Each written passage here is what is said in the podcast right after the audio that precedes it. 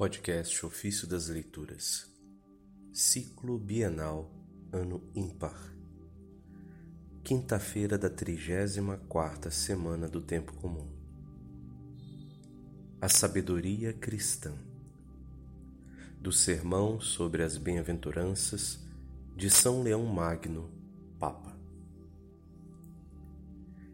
Em seguida, diz o Senhor Bem-aventurados os que têm fome e sede de justiça, porque serão saciados. Esta fome nada tem de corpóreo. Esta sede não busca nada de terreno, mas deseja ser saciada com a justiça e introduzida no segredo mais oculto.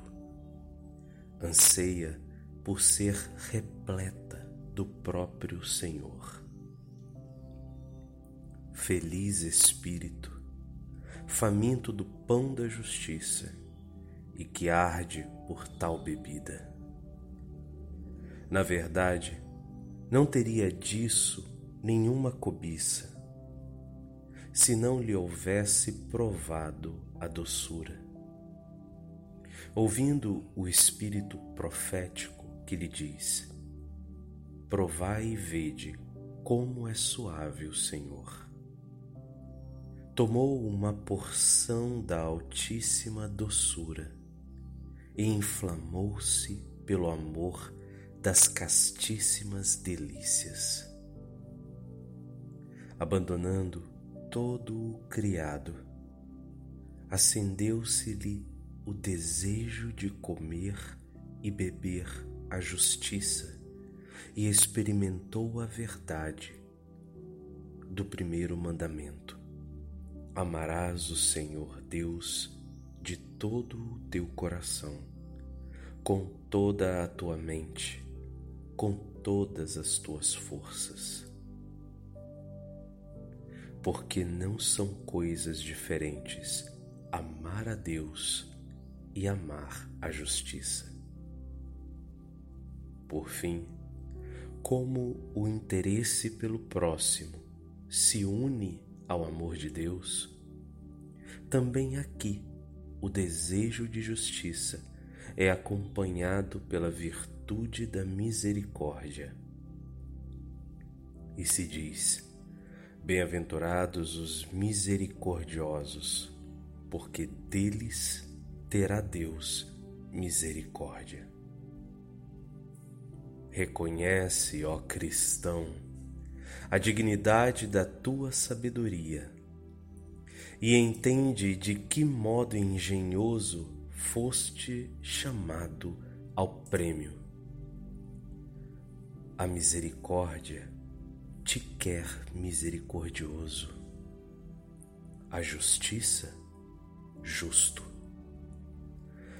para que em sua criatura transpareça o Criador, e no espelho do coração do homem refuja a imagem de Deus, expressa pelas linhas da imitação. Firme é a fé dos que assim agem. Teus desejos te acompanham, e daquilo que amas gozarás sem fim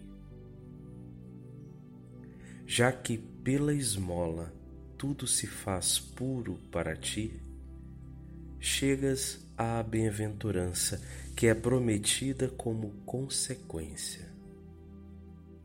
Diz o Senhor: Bem-aventurados os puros de coração, porque verão a Deus. Imensa felicidade, caríssimos, para quem se prepara tão para quem se prepara tão grande prêmio. Que é então ter o coração puro, entregar-se às virtudes acima descritas. Que inteligência poderá conceber e que língua proclamar quão grande seja a felicidade de ver a Deus? E, no entanto, isto acontecerá quando a natureza humana for transformada, de sorte que não mais em espelho ou enigma, mas face a face, verá aquela divindade que homem algum pôde ver tal qual é. E obterá o que os olhos não viram, nem os ouvidos ouviram, nem subiu ao coração do homem, pelo gáudio indizível da eterna contemplação.